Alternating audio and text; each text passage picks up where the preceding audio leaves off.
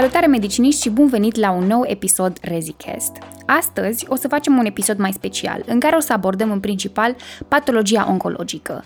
Poate vă întrebați de ce am ales acest subiect. Ei bine, împreună cu Cristian, în urmă cu câteva zile, am lansat o aplicație destinată nutriției pacienților oncologici și vrem cumva să sărbătorim acest lucru prin realizarea unui episod despre oncologie. În cazul în care ai pe cineva apropiat care suferă de o patologie oncologică și vrea să-și îmbunătățească starea de sănătate și de nutriție, o să lăsăm un link mai jos pentru aplicație. Ok, și acum pentru că am făcut un episod dedicat cancerului de esofag, o să-l excludem pe acesta și o să continuăm cu cancerul de stomac și de duoden. O să începem cu tumorile gastrice maligne, Majoritatea tumorilor gastrice o să fie adenocarcinome, adică o să ajungă până la 95% dintre cancerele de stomac. Și incidența cancerului gastric este în scădere. Dar totuși există anumite țări care mențin o incidență crescută. Japonia, care știți foarte bine că are un program de screening dezvoltat pe partea asta, alături de China, Rusia, Chile sau Finlanda. Supraviețuirea la 5 ani este de sub 50% și există anumiți factori de risc incriminați și anume fumatul, anemia pernicioasă, aclorhidria, infecția cu Helicobacter pylori, polipii gastrici adenomatoși, gastrita cronică, consumul anumitor alimente, aici atenție, în special cele afumate sau bogate în nitrozamine, cum ar fi cârnațul afumat, și istoricul de ingestie de substanțe caustice. Cancerele gastrice o să fie clasificate în funcție de aspectul lor la endoscopie. Ele pot să fie ulcerate și acestea sunt cele mai frecvente, pot să fie polipoide, pot să fie schiroase sau superficiale. Adenocarcinomele sunt asociate cu infecția cu Helicobacter pylori și o să se împartă în adenocarcinom intestinal și difuz. Cel intestinal se referă strict la faptul că aici avem celule intestinale în stomac. Este mai bine diferențiat și reprezintă un prognostic mai bun și este întâlnit mai frecvent la vârstnici. Pe lângă asta, tinde să disemineze hematogen. Adenocarcinomul difuz o să fie slab diferențiat, deci evident prognosticul o să fie mai prost, o să apară la pacienții mai tineri și are o preponderență mai mare la cei care prezintă grup sanguin A. Are tendința să disemineze limfatic și local față de adenocarcinomul intestinal. Pe lângă asta mai avem linita plastică, care este un tip de cancer care se manifestă prin infiltrarea difuză la nivelul peretelui gastric. Această infiltrare poate să aibă loc în totalitate sau poate să cuprindă doar anumite porțiuni din stomac. Și concluzia este că stomacul o să arate ca o ploscă din piele pentru apă, asta a fost descrierea din cartea de rezi, dar bănuiesc că puteți să vă imaginați. Prognosticul în cadrul acestei patologii este rezervat. Ca și tablou clinic, în fazele inițiale, boala o să fie asimptomatică și aici vine avantajul Japoniei, unde cancerul este descoperit în fazele inițiale pentru că au acel program de screening foarte bine pus la punct. Pacienții în etapele mai avansate pot să prezinte durere epigastrică, care o să aibă un caracter asemănător durerii din ulcer. Pot să piardă rapid în greutate, pot să prezinte disfagie, să-și piardă apetitul, să prezinte hematemeză sau melenă, alături de greață sau vărsături, respectiv anemie prin deficit de fier și un test hemocult pozitiv. De aceea, atenție la toți pacienții care o să vină cu o anemie prin deficit de fier care nu poate să fie explicată, le recomandați un test hemocult. Evaluarea pacientului o să înceapă prin identificarea factorilor de risc în anamneză, după care trecem la examenul clinic. O să palpăm abdomenul ca să identificăm o posibilă masă la acest nivel. Dar asta evident înseamnă că patologia este în stadiu avansat pentru că doar atunci o să putem palpa cu adevărat ceva.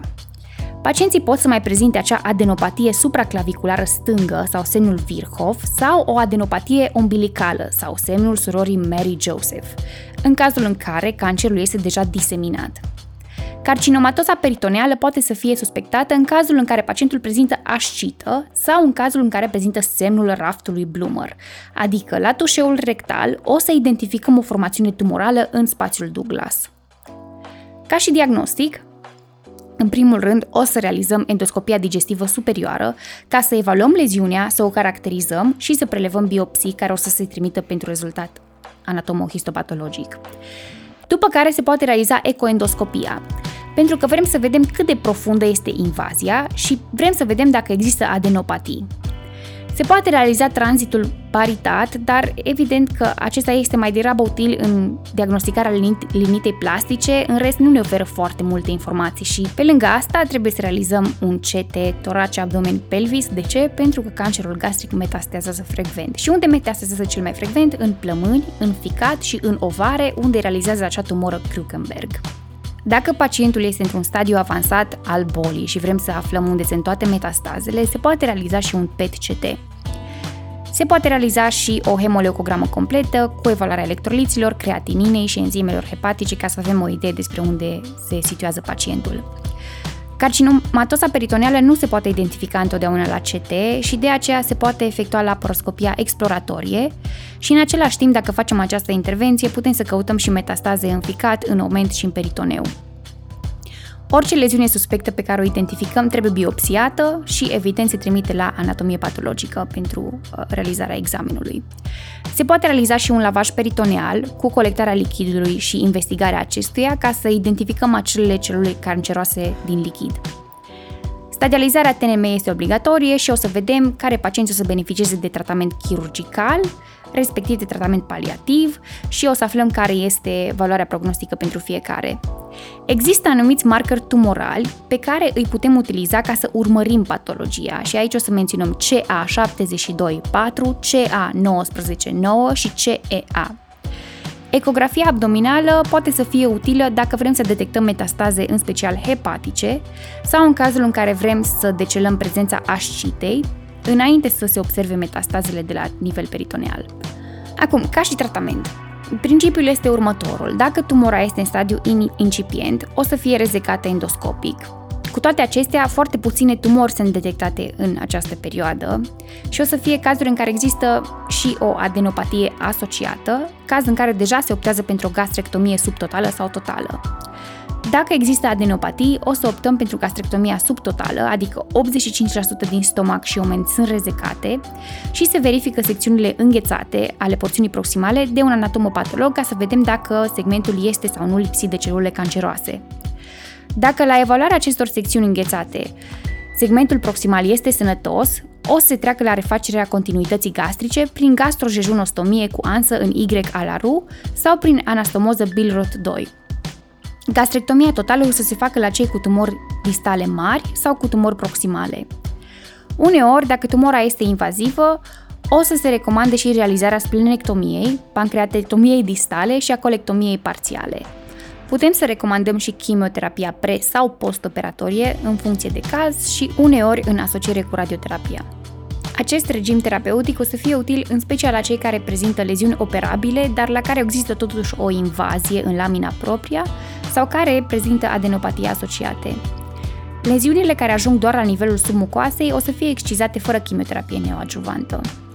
Chimioterapia postoperatorie sau adjuvantă este realizată în aproape toate cazurile, mai puțin când tumora invadează doar mucoasa. Tratamentul chirurgical pentru paliație o să conste realizarea unui bypass pentru a ameliora obstrucția, pentru a realiza și un control al hemoragiilor și în scop paliativ se mai poate monta un stent endoscopic sau se poate încerca terapia laser. Și acum o să discutăm despre un alt tip particular de cancer și anume linfomul gastric. De ce? Pentru că stomacul este locul în care se formează două treimi din linfomele gastrointestinale. Cu tratament, supraviețuirea în cazul acestei patologii la 5 ani ajunge la 75%. Pacienții care dezvoltă linfom sunt de regulă mai în vârstă și cel mai comun linfom întâlnit este cel non-Hodgkin. Pacienții o să prezinte durere abdominală, pierdere în greutate, oboseală și hemoragii oculte. Endoscopia digestivă superioară cu biopsie este cea care ne oferă diagnosticul. O să recomandăm și o radiografie toracică, un CT abdominal, respectiv biopsie osteomedulară, pentru a evalua dacă boala s-a extins și în alte organe. Ca și tratament, unii specialiști o să recomande tratamentul exclusiv cu chimioterapie, dar există și riscul apariției perforației și hemoragiei, cu necesitatea unei intervenții chirurgicale ulterioare. Alții o să recomande excizia chirurgicală cu chimioterapie și radioterapie adjuvantă. Un alt tip particular de tumori gastrointestinale sunt cele stromale și aici o să vorbim despre leiomiome, care sunt benigne, și leiomiosarcome, care fac subiectul zilei de astăzi. Aceste tumori gastrointestinale o să crească la nivelul submucoasei și au originea la nivelul celulelor precursoare sau la nivelul celulelor interstițiale ale lui Cajal. Cel mai frecvent, tumorile de acest tip se dezvoltă la nivel gastric, în 60% din cazuri. Pacienții o să fie adesea asimptomatici, dar pot să prezinte durere abdominală nespecifică, hemoragii cu anemie și melenă sau obstrucție. La unii pacienți se poate decela o masă abdominală palpabilă. Evaluarea se face din nou prin endoscopie digestivă superioară cu biopsie, dar biopsia uneori nu poate să determine diagnosticul și de aceea se recomandă realizarea imunohistochimiei. Se recomandă și realizarea ecoendoscopiei pentru a vedea extensia și CT-ul abdominal o să ne identifice dimensiunea tumorii, dacă aceasta este invazivă sau nu, dacă prezintă metastaze și cel mai frecvent o să ne uităm după metastaze în ficat. Dacă nu există invazie locală, este greu de apreciat dacă tumora este malignă sau dacă este benignă. Totuși, ca și regulă generală, tumorile peste 6 cm care prezintă necroză o să fie mai frecvent maligne. Criteriul de malignitate este dat de identificarea a mai mult de 10 mitoze în 50 de câmpuri. Ca și tratament, se poate realiza excizia locală cu margini de rezecție libere de minim 2-3 cm. Dacă tumora este malignă, se, rea- se realizează și chimioterapia cu imatinib. Dacă tumora este de dimensiuni mari, se realizează chimioterapia neoadjuvantă cu imatinib și eficacitatea imatinibului este determinată de statusul genetic al CKIT și al PDGFRA, adică receptorul alfa pentru factorul de creștere derivat din plachete. Și cam atât cu patologia oncologică a stomacului, ne deplasăm mai jos și ajungem la tumorile duodenale, unde o să discutăm despre sindromul Zollinger-Ellison, dar și despre adenocarcinomul duodenal.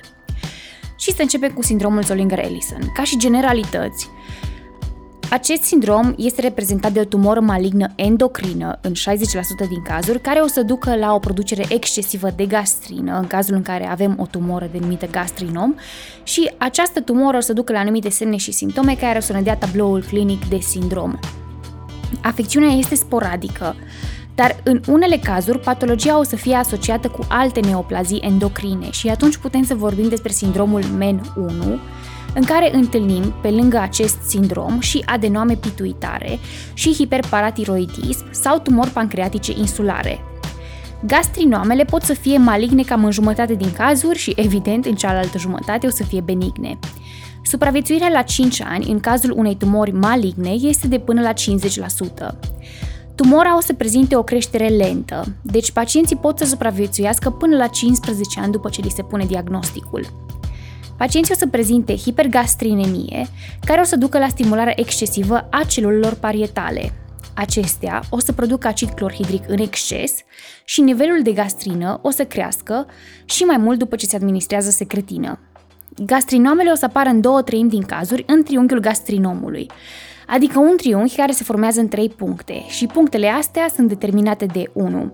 Joncțiunea dintre ductul cistic cu coledocul, al doilea punct se află la joncțiunea segmentului 2 și 3 al duodenului, adică segmentul de duoden descendent și duoden transvers, și al treilea punct se află unde se află gâtul pancreasului. Ca și tablou clinic, pacienții o să prezinte simptome asemănătoare ulcerului, adică o să prezinte durere abdominală, o să piardă în greutate și o să prezinte dispepsie. Poate să apară și diarea severă concomitentă cu steatoree, mai pot să existe ulcere duodenale multiple și ulcere în locuri atipice, cum ar fi în jejun sau în ileon.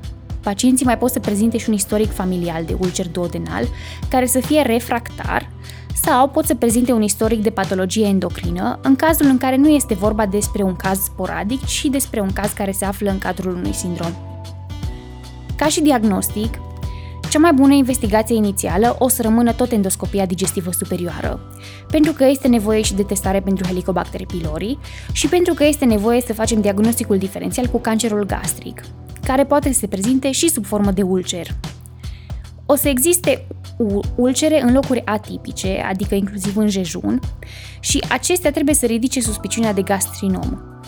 Putem identifica hipergastrinemia, adică creșterea gastrinei în ser, și această analiză se va realiza ajon și putem să identificăm și o hipersecreție de acid, adică acidul gastric o să ajungă la valori ale pH-ului de sub 2,5. Investigațiile acestea trebuie să se facă la o săptămână după ce pacientul a oprit un eventual tratament cu IPP-uri, pentru că IPP-urile o să crească nivelul de gastrină și diagnosticul o să se pună la un nivel de peste 1000 de picograme pe mililitru de gastrină, adică valori de 10 ori mai mari decât cele normale. Dacă totuși facem această analiză și nivelul nu ajunge la 1000 de picograme pe mililitru, putem să realizăm teste de stimulare cu secretină intravenoasă și o să măsurăm gastrina la un interval de 2, 5, 10, 15, 30, 45 și 60 de minute după ce s-a realizat infuzia intravenoasă. Pacienții care prezintă acest sindrom Zollinger-Ellison o să prezinte valori care au crescut cu peste 200 de picograme pe mililitru la acest test. După ce am realizat toate investigațiile astea, o să, rea- o să realizăm un CT, un RMN sau o scintigrafie cu octreotid pentru a localiza efectiv tumora și toți pacienții care au fost diagnosticați cu sindromul Zorigal-Ellison trebuie să fie evaluați și genetic ca să vedem dacă ei nu suferă de un sindrom MEN1 sau, mai simplu, putem să determinăm calcemia acestora. Dacă calcemia lor este ridicată, o să vedem care este valoarea hormonului paratiroidian. Dacă crește și hormonul parati- paratiroidian, înseamnă că cazul este foarte sugestiv pentru un sindrom MEN1. Ca și tratament, în primul rând o să combatem acea aciditate gastrică, adică o să administrăm doze mari de IPP. Octreotidul și somatostatina pot să fie utilizate în cazul în care IPP-urile au eșuat. Antihistaminicele H2 sunt utilizate ca și terapie de linie a doua în acest caz. Se realizează chirurgia exploratorie cu vagotomie proximală și cu rezecția tumorii, dacă aceasta este găsită. Dacă pacienții prezintă sindrom MEN1, înseamnă că ei o să prezinte și hiperparatiroidism, așa că este recomandată și paratiroidectomia. În cazul în care există metastaze, se poate realiza rezecția chirurgicală a acestora, chimioterapia, embolizarea hepatică sau manipulare hormonală prin, uni, prin utilizarea unui analog de somatostatină, adică optrotidul, care o să scadă concentrațiile de gastrină și o să încetinească creșterea tumorală. În momentul în care se descoperă tumora, deja cam în 50% din cazuri deja există metastaze. În cazuri rare, se poate utiliza chiar gastrectomia totală cu anastomoză esofagiană pentru tratamentul acestei patologii. Discutăm despre următoarea tumoră malignă din duoden și anume adenocarcinomul duodenal, care o să fie întâlnit frecvent la nivelul segmentului 2 al duodenului, adică în porțiunea descendentă, în zona periampulară. Simptomele o să fie reprezentate de durere abdominală nespecifică, de pierdere în greutate, de insuficiență evacatorie gastrică, de melenă sau hematochezie, pentru că leziunea tinde să ulcereze. Diagnosticul o să fie pus pe baza endoscopiei cu biopsie și se recomandă și efectuarea unui CT pentru a evidenția invazia, respectiv metastazele tumorii. Ca și tratament, tumora care este rezecabilă se poate exciza chirurgical. În cazul în care tumora se află în bulbul duodenal sau în duodenul descendent, se poate realiza pancreatico-duodenectomia. Tumorile care o să fie situate la nivelul duodenului 3 și 4 o să fie tratate prin duodenojejunostomie. În cazul în care tumora este efectiv nerezecabilă, o să se realizeze o gastroenterostomă. Pacienții pot să mai beneficieze și de radioterapie adjuvantă. Și acum să coborâm mai jos și anume în restul intestinului și să discutăm despre patologia oncologică de la acest nivel. În primul rând, tumorile maligne de la acest nivel o să fie mai frecvente la bărbați decât la femei și cel mai adesea o să apară din decada a șasea de viață. O să întâlnim adenocarcinome, care reprezintă cam jumătate din tumorile intestinale maligne și care, cum am zis înainte, am văzut că le-am întâlnit la nivelul duodenului și incidența lor o să scadă cu când ne îndepărtăm mai mult distal. Pacienții care prezintă un sindrom genetic de polipoză trebuie să fie urmăriți endoscopic, în special în regiunea periampulară, adică unde am văzut înainte, la nivelul duodenului, pentru că prezintă risc crescut de adenocarcinom. Ca și tablou clinic, este același ca și la adenocarcinomul duodenal, adică o să avem obstrucție intestinală, pierdere în greutate, hemoragii oculte și anemie. Pacienții tineri care prezintă hemoragie ocultă trebuie să fie suspectați întotdeauna pentru o tumoră malignă la nivelul intestinului subțire. Pentru că aceste adenocarcinome tind să se dezvolte periampular, pot să ducă la icter și uneori la pancreatită. Ca și tratament, se intervine chirurgical ca să rezecăm tumora cu margini libere de rezecție și se pot realiza limfadenectomie în zonele în care se drenează tumora. Alte tumori intestinale sunt tumorile carcinoide, care au originea în celule Kulchinski de la nivelul criptilor Liberkun. Aceste celule o să fie descrise histologic ca și argentafine. Tumorile o să fie de dimensiuni mari și, în cazul acesta, vorbim evident despre tumori maligne și tind să metastazeze. 90% din tumorile primare de peste 2 cm au deja metastaze și cele care sunt mici nu o să metastazeze. Aproape jumătate din tumorile carcinoide au originea în apendice. Tumorile carcinoide din intestin sunt întâlnite cel mai frecvent la nivelul ileonului. Ca și tablou clinic, pacienții o să prezinte și aici semne nespecifice, adică anorexie, oboseală, pierdere în greutate și semne de obstrucție intestinală, care nu sunt neapărat cauzate din, de tumora principală, ci mai degrabă de o reacție desmoplazică, adică de proliferare de țesut conjunctiv în mezenterul adiacent tumorii. Sindromul carcinoid este acel sindrom care îi se dă de eliberare de serotonină de către tumoră, care o să fie metabolizată ulterior de ficat în calicreină, în histamină, în ACTH și în 5-hidroxitriptofan. Și acest sindrom carcinoid o să apară în special la cei care prezintă metastaze intestinale și o să se manifeste prin episoade spontane sau care să fie declanșate de efort, de consumul de alcool, de anestezie sau de manipularea tumorii, Pacientul cu acest sindrom o să prezinte reș cutanat la nivelul capului sau trunchiului, bronhospasm, diaree și crampe abdominale, instabilitate vasomotorie, leziuni cutanate pe lagră-like, pentru că triptofanul nu o să mai fie transformat în niacină, ci în serotonină și în alți 5 hidroxiindoli, și pe lângă asta, pacientul mai poate să prezinte afectare valvulară la nivelul inimii drepte. Ca și diagnostic în cazul unei tumori carcinoide, acesta o să fie pus frecvent în timpul laparotomiei, pentru că este necesară excizia intestinului și mezenterului adiacent. Pe lângă asta, uneori poate să fie necesară și hemicolectomia dreaptă dacă leziunea este extinsă în ileonul terminal. Diagnosticul se poate pune și prin măsurarea acidului 5-hidroxiindol acetic din urină sau se poate măsura din ser cromogranina A alături de serotonină. Dacă există metastaze hepatice rezecabile în timpul intervenției, acestea sunt excizate atunci. Tot la nivel intestinal, ca și tumori, putem să întâlnim linfomul intestinal. Intestinul rămâne cea mai frecventă localizare a linfomelor extranodale. De ce? Pentru că aici întâlnim acele MALT, adică Mucosa Associated Lymphatic Tissue Lymphoma și evident că la nivel intestinal avem o mucoasă foarte mare, deci avem mult spațiu pentru un linfom să se formeze. Linfomul să apară frecvent în decade a șasea de viață și ileonul este cel mai frecvent afectat, pentru că aici se află țesut linfoid în plăcile lui Payer. Ca și tablou clinic, simptomele rămân și aici nespecifice, adică pacientul prezintă din nou durere abdominală, pierdere în greutate, oboseală și stare generală alterată. Pacienții o să vină la doctor frecvent pentru că prezintă o urgență abdominală, adică fie prezintă o perforație, o hemoragie, o obstrucție sau o invaginație. Adică ce vreau să spun este că vine pentru ceva grav la medic și așa o să fie diagnosticat cu linfom.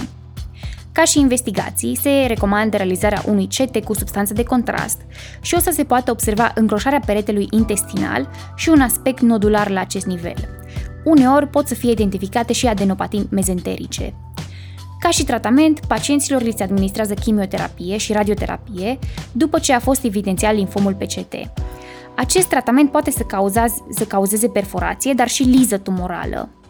Când pacienții se prezintă în schimb în urgențe pentru o complicație abdominală a linfomului, o să se intervină chirurgical, o să se realizeze rezecția tumorii identificate, după care pacientul o să urmeze un regim de chimioterapie și radioterapie în funcție de stadializarea obținută. Tot la nivel intestinal putem să întâlnim din nou tumori gastrointestinale, adică acele gisturi, și tumorile maligne din această categorie se numesc leiomiosarcome. Din nou, pacienții o să prezinte simptome nespecifice, adică obstrucție, hemoragii, perforații și tumorile din spectrul GIST o să exprime de regulă proteina C-KIT. Ca și tratament, din nou, se realizează excizia largă a intestinului subțire, dar și a mezenterului adiacent, se analizează fragmentul ca să evidențiem necroza și numărul de mitoze, ca să vedem dacă tumora este benignă sau malignă, în cazul în care există metastaze, din nou, o să administrăm inhibitor de tirozin chinază, adică imatinib.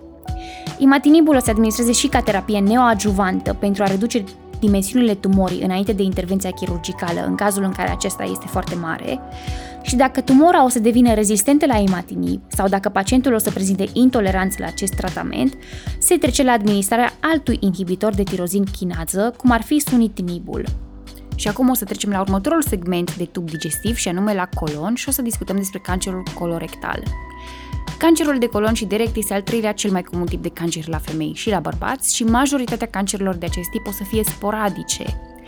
Cea mai mare incidență o să apară la vârsta de 70 de ani și cel mai frecvent o să întâlnim tumori la nivelul colonului stâng, în sigmă și în rect. În prezent, totuși, frecvența tinde să se schimbe către colonul drept.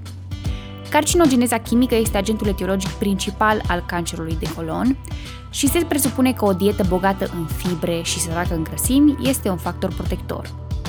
Există și dovezi care atestă că administrarea pe termen lung de inhibitor de prostaglandină, cum ar fi aspirina sau sulindacul, scad riscul de formare de polipi adenomatoși. 6% din totalul de cancere colorectale o să apară din cauza unor sindrome familiale, adică o să existe anumite mutații genetice care favorizează carcinogeneza. Și în cadrul acelor sindrome familiale putem să discutăm despre sindromul Lynch sau cancerul colorectal non-polipozic ereditar, care este responsabil cam de 5% din cancerele de colon și apare prin anumite mutații la, nivel, la nivelul genelor. Și aici putem să discutăm despre MLH1, MSH2, MSH6 și PMS2. Pacienții o să ajungă să dezvolte cancer la nivelul colonului drept, de obicei, în jurul vârstei de 30-40 de ani și o să prezintă și un risc mai mare de a dezvolta cancere endometriale sau uroteliale. Pe lângă asta, mai avem polipoza adenomatoasă familială, care este responsabilă de restul de aproximativ 1% din cancerele colorectale prin mutația genei APC. 5% dintre pacienții cu cancer colorectal o să dezvolte tumori sincrone, adică se dezvoltă în același timp, în timp ce 5% dintre pacienți o să dezvolte tumori metacrone, meta adică după, deci a doua tumoră o să apară după prima sau după ce prima a fost rezecată. Pacienții care prezintă un risc mai mare de cancer de colon sunt cei care au un istoric de cancer de colon în familie, de obicei la o rudă de gradul 1, un istoric personal de polipi adenomatoși, un istoric de boală inflamatorie intestinală, un istoric familial de polipoză adenomatoasă familială sau de sindrom Lynch, și toți acești pacienți trebuie să facă colonoscopie cu 10 ani înainte de împlinirea vârstei persoanei din familie diagnosticate cu cancer colorectal. Adică, de exemplu, dacă cineva în familie a făcut la 40 de ani, tu trebuie să începi să faci screening cu 10 ani înainte, adică la 30. Pacienții care prezintă istoric de boală inflamatorie intestinală, pus cam de 10 ani, trebuie să efectueze colonoscopii cu biopsii anuale. După împlinirea vârstei de 50 de ani, absolut toți pacienții, adică populația generală, trebuie să efectueze una din următoarele metode de screening. În primul rând, avem sigmoidoscopia flexibilă, care se poate efectua la fiecare 5 ani după 50 de ani, sau colonografia CT sau colonoscopia virtuală, care e mai ușor de acceptat de către pacient, și aceasta trebuie făcută tot la fiecare 5 ani. Dacă una, din ei, una dintre acestea o să iasă pozitivă, atunci o să se facă colonoscopia. Colonoscopia o să se facă la fiecare 10 ani. Dacă totuși se descoperă polip la una dintre evaluări, frecvența colonoscopiei o să crească. Testul hemocult fecal poate să identifice un posibil cancer și se recomandă efectuarea lui în fiecare an, iar în cazul în care acesta iese pozitiv, o să se efectueze colonoscopia. Pe lângă hemocult, mai avem și alte două teste, adică testul imunochimic fetal și testul ADN din fecale, care amândouă se pot efectua în fiecare an și amândouă, dacă ies pozitive, trebuie să ducă la o colonoscopie. Și acum să discutăm despre tabloul clinic. Semnele și simptomele în cancerul colorectal o să depindă de localizarea tumorii. Cancerele care sunt situate la nivelul colonului drept o să fie adesea exofilice, adică o să iasă în exterior, și de aceea o să ducă la hemoragii oculte, care o să ducă la anemie feriprivă cele din urmă. Cancerele de la nivelul colonului stâng, în schimb, o să ducă la niște sângerări macroscopice frecvente și la alterarea tranzitului intestinal. Pacientul poate să prezinte și obstrucție parțială, poate să prezinte efort de defecație, poate să prezinte o scădere a diametrului scaunului și aici sigur ați învățat la semio despre scaunul ca un creion. Cancerele de la nivelul rectului o să se manifeste prin hemoragii, prin obstrucție, prin diaree care tinde să alterneze cu constipația, prin tenesme, adică acea senzație neplăcută că ampula rectală nu se golește după defecație și unii pacienți o să mai prezinte și sindrom de impregnare malignă, adică o să prezinte pierdere în greutate și pierderea energiei și cam atât. Toți pacienții peste 30 de ani care prezintă modificarea tranzitului, care prezintă anemie prin deficit de fier sau care prezintă hemoragii rectale trebuie să fie evaluați cu atenție pentru că ei pot să prezinte un cancer colorectal. Ca și diagnostic, în primul rând, diagnosticul o să fie pus prin colonoscopie, cu biopsie și examen histopatologic. Ulterior, pacienții o să treacă prin niște evaluări suplimentare ca să stadializăm tumora. Se poate realiza un remene sau o ecografie la nivelul tumorii ca să evaluăm gradul de invazie tumorală și extinderea acesteia, adică dacă există sau nu adenopatii. Se realizează și un CT toracic și abdominopelvin pentru că trebuie să excludem metastazele și metastazarea cea mai frecventă este în ficat și în plămân și se evaluează antigenul carcinoembrionar, dar asta în special după tratament, pentru că vrem să evidențiem anumite recurențe. Ca și tratament, segmentul de colon care este afectat de tumoră trebuie rezecat, cu margini de rezecție și cu o porțiune din mezenter, pentru că vrem să eliminăm și eventualele adenopatii, pentru că în unul din trei cazuri există deja adenopatii locale la diagnostic. După rezecție, capetele terminale se anastomozează. În cazul în care avem un cancer rectal care invadează peretele, adică avem un stadiu T3 sau T4, se începe inițial radiochimioterapia neoadjuvantă, adică înainte de operație. Rolul acestei radiochimioterapii neoadjuvante este de a reduce dimensiunile tumorii și de a diminua riscul de recurență la nivelul suturii. Pacientul o să facă 6 săptămâni de radiochimioterapie neoadjuvantă, urmate de 8-12 săptămâni de recuperare și apoi are loc intervenția chirurgicală, care se face prin rezecție anterioară joasă cu anastomoză primară sau cu stomă temporară pentru că există și un risc de fistule și de sepsis, pentru că zona a fost iradiată, deci anastomozele pot să devină insuficiente. Asta este motivul pentru care se optează pentru această stomă temporară. Rezecția chirurgicală a tumorii rectale se face cu margini de rezecție de 1 cm și se realizează și excizia mezorectului. Mezorectul fiind acea grăsime perirectală în care se găsesc ganglionii limfatici rectali. Dacă cancerul rectal o să invadeze sfincterele canalului anal, o să se realizeze și rezecția abdominoperineală cu colostomă sigmoidiană permanentă, pentru că în acest caz nu mai poate să fie refăcută continența. Și acum un fun fact, Intervențiile chirurgicale de acest tip pot să fie făcute și laparoscopic, dar trebuie efectuată și o incizie abdominală pentru a putea scoate segmentul cu tumora mai mare și pentru a facilita realizarea anastomozei. Dacă pacientul se prezintă la spital cu semne de obstrucție la nivelul colonului, care sunt cauzate de cancerul colorectal, se poate monta un stent metalic, care poate să fie pus endoscopic sau fluoroscopic și rămâne o metodă de elecție pentru paliație la pacientul care prezintă metastaze. Acum, după ce s-a realizat rezecția chirurgicală, pacientul cu stadiu 2 sau 3 de cancer rectal sau stadiu 3 de cancer de colon trebuie să urmeze chimioterapia adjuvantă timp de 4-6 luni. În cazul în care există metastaze hepatice, există posibilitatea utilizării unor agenți biologici, cum ar fi bevacizumabul, irinotecanul, cetuximabul sau metastazele pot să fie embolizate. Asta în cazul în care sunt puține și în cazul în care dimensiunile lor sunt mici. Ele pot să fie și rezecate în intervenția chirurgicală inițială, când se scoate tumora, dar din nou, asta cu condiția să fie puține și de dimensiuni mici. Ca și prognostic și ca și urmărire, trebuie ținut minte că recurențele o să apară frecvent în primele 18 până la 24 de luni după terapie și de aceea în această perioadă pacienții o să fie monitorizați mai atent și mai frecvent. Se realizează examenul obiectiv și se măsoară antigenul carcinoembrionar și asta se face la fiecare 3 luni în primii 2 ani și după aia la 6 luni în următorii 3 ani.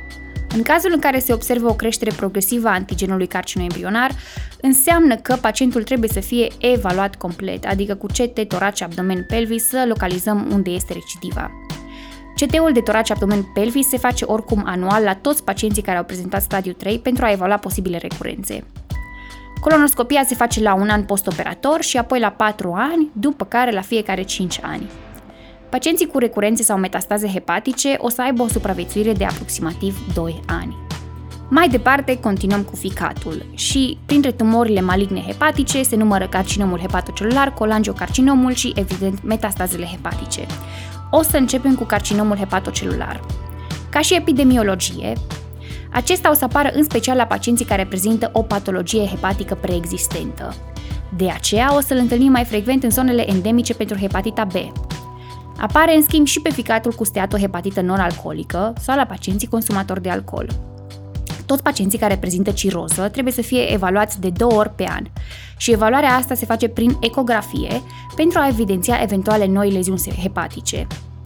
Carcinomul hepatocelular este suspectat la orice pacient care prezintă ciroză, care pe lângă asta prezintă decompensare și decompensarea o se manifeste prin icter agravat, prin encefalopatie sau prin ascită progresivă. Investigațiile pe care trebuie să le facem la un pacient suspect de carcinom hepatocelular constă în alfa-fetoproteină și alfa-1-globulină, pentru că ele o să prezinte valori crescute cam la 80% din pacienți. Valorile sunt crescute până la 400 de mg pe decilitru în caz de ciroză, de aceea trebuie să le adaptăm patologiei de bază a pacientului, dar valori care sunt peste 500 de mg pe decilitru sunt totuși asociate cu hepatocarcinomul. Orice leziune identificată ecografic care prezintă peste un centimetru trebuie să fie investigată cu atenție ca să exclude mai departe un hepatocarcinom. Aspectul tipic pe CT sau remene cu substanță de contrast o să arate hipervascularizație arterială cu un fenomen de washout, adică de spălare în fază portală. Dacă acest aspect nu apare pe imagistică, se realizează biopsia. Carcinomul hepatocelular tinde să invadeze vascular, în portă, și să metastazeze în plămân, os, creier și intraperitoneal. Ca și tratament, acesta se face în funcție de dimensiunea tumorii și în funcție de invazia acesteia sau extensia acesteia. Pacienții care nu prezintă ciroză beneficiază de rezecție tumorală cu margini libere. Dacă pacientul prezintă totuși ciroză, se optează doar pentru rezecții marginale sau segmentale, pentru că ficatul cirotic nu se mai regenerează. Transplantul hepatic este utilizat mai ales la cei cu rezervă hepatică diminuată și transplantul hepatic se realizează în caz de tumoră singulară, sub 5 cm, sau până la 3 tumori sub 3 cm, fără să existe invazie vasculară. Tumora poate să fie distrusă și prin ablație, adică încălzirea ei la peste 100 de grade Celsius. Paliativ, există varianta de chemoembolizare și de radioembolizare. Prin chemoembolizare se administrează o infuzie de doxorubicină în asociere cu particule embolice, cum ar fi gelatina sau microsferele de sticlă. Prin radioembolizare ne referim la infuzia de microsfere de yttrium-90. Această infuzie se realizează local și este preferată pentru că ficatul tinde să inactiveze chimioterapia administrată sistemic. După rezecția chirurgicală a tumorii de pe un ficat cirotic, o să apară recurențe în 50% din cazuri, pentru că factorii aceia inițiale, adică ciroza sau hepatita, care au produs cancerul inițial, nu pot să fie înlăturați și pentru că probabil au existat niște leziuni satelite care nu au fost rezecate. Mai departe, discutăm despre colangiocarcinom, care tinde să apară la nivelul mucoasei arborelui biliar și apare la periferie, în profunzime sau chiar extrahepatic. Tumorile periferice o să fie adesea asimptomatice și tumorile centrale sau cele hilare, care sunt denumite și Klatskin, o să cauzeze icter obstructiv. Ca și investigații, la CT tumora poate să nu fie vizibilă mereu. La RMN se observă segmente de arbore biliar lipsă și la IRCP se evidențiază o strictură în ductul biliar.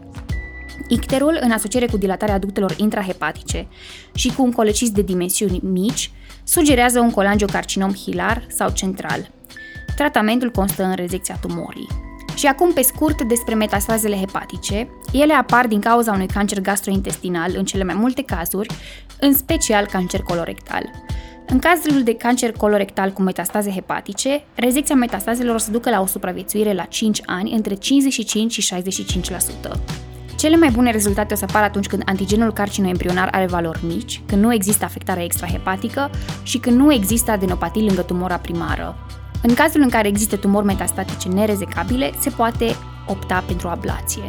Și acum să discutăm despre cancerul veziculei biliare.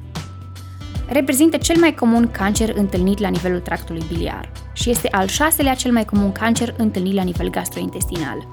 O să apară de trei ori mai frecvent la femei și apare în special în decada a șaptea de viață. Factorul de risc cel mai frecvent o să fie litiaza, la nivelul colecistului. Pacienții cu polip de peste 1,5 cm la nivelul colecistului prezintă o prevalență a cancerului între 46 și 70%. Colecistul de porțelan se referă la acel colecist care este caracterizat prin calcificarea peretului vezicular și reprezintă un alt factor de risc în dezvoltarea cancerului. 20% din pacienții cu colecis de porțelan prezintă de fapt cancer. Este recomandată colecistectomia profilactică la toți pacienții care prezintă calcificări la nivelul peretelui vezicular. Alți factori de risc pentru dezvoltarea acestui tip de tumor sunt colangita sclerozantă, infecții la nivelul colecistului cu E. coli sau salmonella și expunerea la solvenți industriali și toxine. Unul din trei pacienți o să fie diagnosticați cu cancer vezicular incidental, adică după ce s-a analizat piesa de colecist după colecistectomie.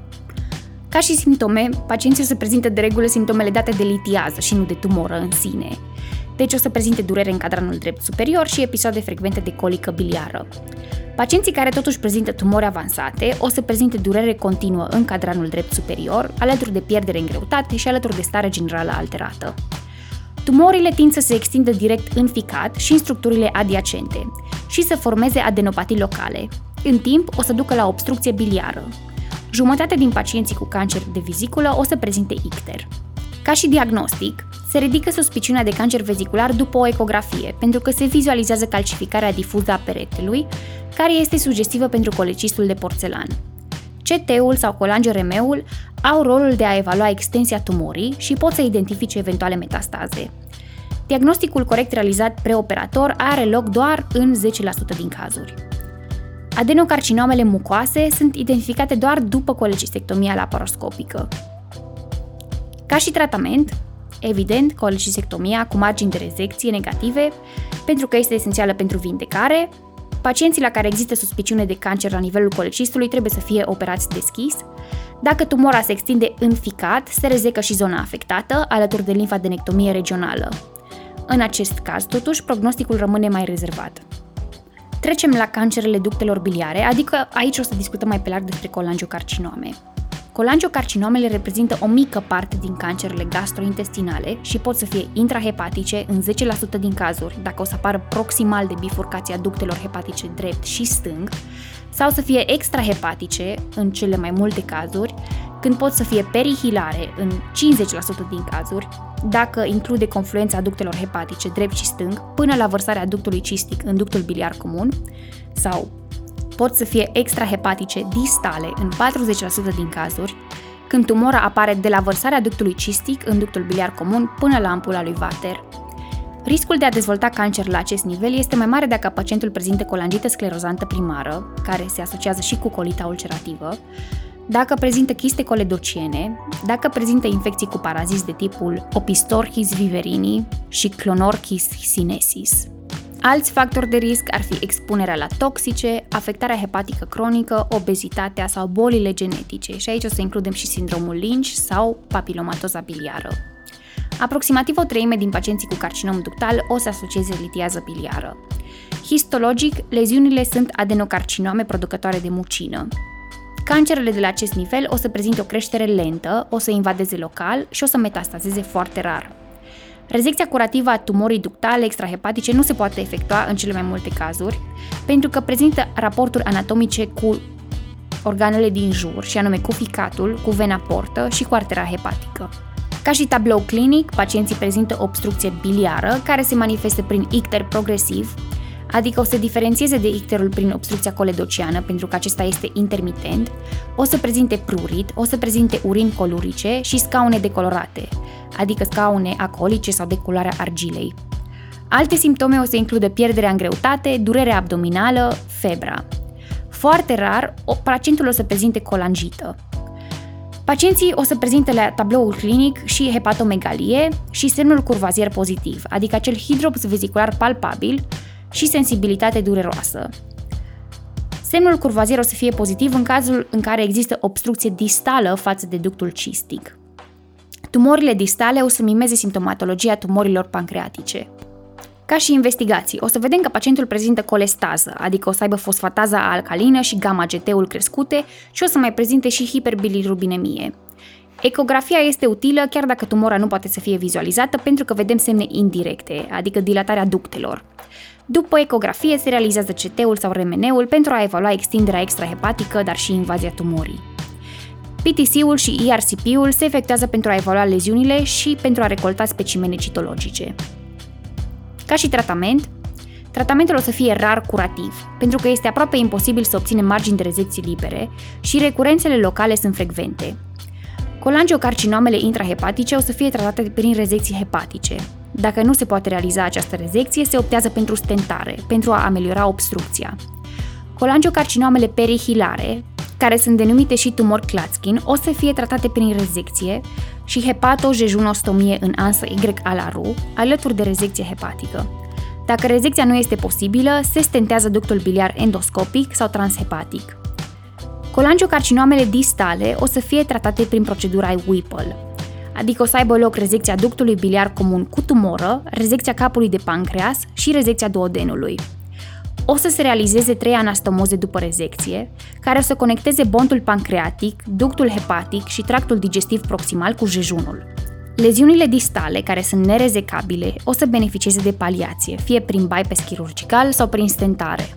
Mai departe, discutăm despre tumorile pancreatice maligne. 90% dintre tumorile pancreatice maligne sunt adenocarcinome, care o să aibă originea la nivelul epitelului ductal. Tumorile benigne pancreatice sunt foarte rare. Principalul factor de risc în dezvoltarea cancerului pancreatic este fumatul. Două treimi din tumori o să apară la nivelul capului pancreasului, și există anumite mutații genetice care se asociază cu cancerul de pancreas. Acestea sunt împărțite în activatoare ale oncogenelor și aici avem CARAS sau Kristen Red Sarcoma, gene supresoare tumorale, cum ar fi P53, P16, APC, DCC, și o să mă opresc aici, și gene care duc la supraexprimarea receptorilor pentru factori de creștere, adică receptorul EGF, HER2, HER3, HER4. Cancerul pancreatic are ca și precursor leziunea ductală, care o să progreseze în timp înspre cancer invaziv și tumori metastatice. Cancerul pancreatic o să fie întâlnit mai frecvent în rândul celor care prezintă origini evreiești.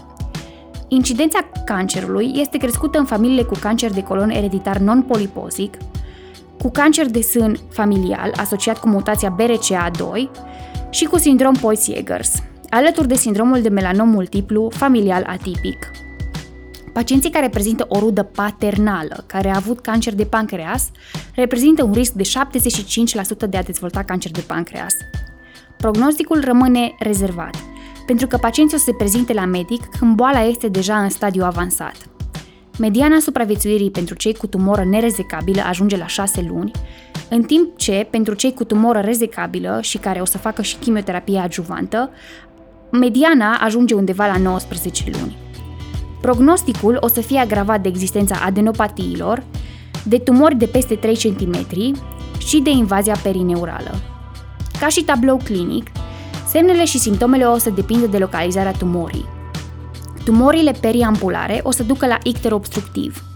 Icterul o să apară mai devreme decât în cazul cancerului de cap de pancreas, deci această tumoră o să fie descoperită mai repede și o să aibă un prognostic mai bun. Tumorile de cap de pancreas, de corp și de coadă pot să cauzeze durere epigastrică cu iradiere în spate. Se poate palpa hidroxul vezicular, fără durere în asociere cu icter și, din nou, aici avem semnul curvazier. Pacienții cu cancer de pancreas o să tindă să piardă foarte mult în greutate și pot să fie chiar cașectici când se prezintă la medic. Investigațiile care se fac prima dată sunt cele legate de icter, adică vrem să vedem de ce a apărut acest icter, așa că o se măsoare bilirubina directă și cea totală, alături de fosfatază alcalină, de gamma GT și toate acestea o să ne ducă cu gândul la un icter obstructiv. Transaminazele pot să fie și ele ușor crescute. Pentru a urmări răspunsul la tratament sau la progresia bolii, se evaluează CA19-9 și CEA. Imagistic, se realizează o ecografie pentru a identifica localizarea obstrucției și se exclud diagnosticele diferențiale. Se realizează apoi CT cu substanțe de contrast IV, pentru că vrem să vizualizăm tumora, dar și posibilele metastaze hepatice, pentru că vrem să vedem dacă tumora este rezecabilă sau nu, este rezecabilă dacă nu există metastaze, dacă nu există ascită, dacă nu este în raport cu vena portă, cu artera mezenterică superioară, cu vena mezenterică superioară, cu artera hepatică, cu vena cavă sau aorta. Nu se recomandă realizarea biopsiei înainte de rezecție pentru că rezultatele pot să fie fals pozitive și există și riscul de hemoragie. Ca și tratament, icterul obstructiv o să ducă la malabsorție de lipide și de vitamine liposolubile, adică vitamina K în principiu, deci poate să apară coagulopatia prin deficit de vitamină K. De aceea, trebuie să evaluăm timpul de protrombină înainte să realizăm orice intervenție chirurgicală. Dacă pacientul cu tumoră rezecabilă o să fie tratat chirurgical, se optează pentru o anumită intervenție în funcție de localizarea tumorii. În tumorile de cap de pancreas și tumorile periampulare o să se opteze pe, pentru pancreatoduodenectomie, adică procedura Whipple, adică are loc rezecția ductului biliar comun, a duodenului, a capului de pancreas, se realizează coledocojejunostomia alături de pancreatojejunostomia, alături de gastrojejunostomie. Există anumite complicații asociate acestei intervenții și anume fistule la nivelul anastomozelor, în special la nivelul pancreatojejunostomiei, cu formarea de abcese sau sepsis. Fistulele o să fie drenate. Pacienții mai pot să dezvolte întârzierea evacuării gastrice, dar și diabet. Tumorile distale, adică de corp și de coadă, o să fie tratate prin pancreatectomie distală cu splenectomie. Pacienții care prezintă tumori nerezecabile o să beneficieze de bypass biliar paliativ, gastrojejunostomie în cazul în care prezintă insuficiență evacuatorie gastrică sau neuroliză. Paliația pruritului, care este cauzat de hiperbilirubinemie, se va face și prin stentarea endoscopică a tractului biliar. Există un risc de a rămâne niște micrometastaze după intervenția chirurgicală, de aceea se încurajează radiochimioterapia neoadjuvantă, alături de chimioradioterapia sau chimioterapia adjuvantă după intervenția chirurgicală. Pentru a proteja pacientul de malnutriție sau pentru a nu se ajunge la cașexie, se recomandă niște măsuri generale, și anume mese bogate în carbohidrați, mese mici și dese și administrarea de enzime pancreatice. Am terminat cu tot ce ține de cancerele digestive. Episodul s-a lungit mai mult decât ne așteptam, așa că o să facem un episod ulterior despre cancerul de tiroidă, cancerul de plămâni, cancerele pe care le întâlnim la ortopedie și cancerele pe care le întâlnim la urologie. Mulțumim că ne-ai ascultat până aici și nu uita de aplicația Nutrion pe care o găsești în descrierea de mai jos, în cazul în care cunoști pe cineva care ar putea să beneficieze de sfaturi despre sănătate sau nutriție și care suferă de o patologie oncologică, dă-le un share și dacă vrei, dă-ne și nouă un feedback despre aplicație. Mersi super mult! Pentru imagini care sunt relevante pentru patologia digestivă, oncologică și așa mai departe, pentru mai multă informație medicală, pentru o pregătire mai bună pentru Rezi, nu uita să descarci aplicația ReziHack disponibilă în Google Play și App Store. Mersi, ne vedem data viitoare!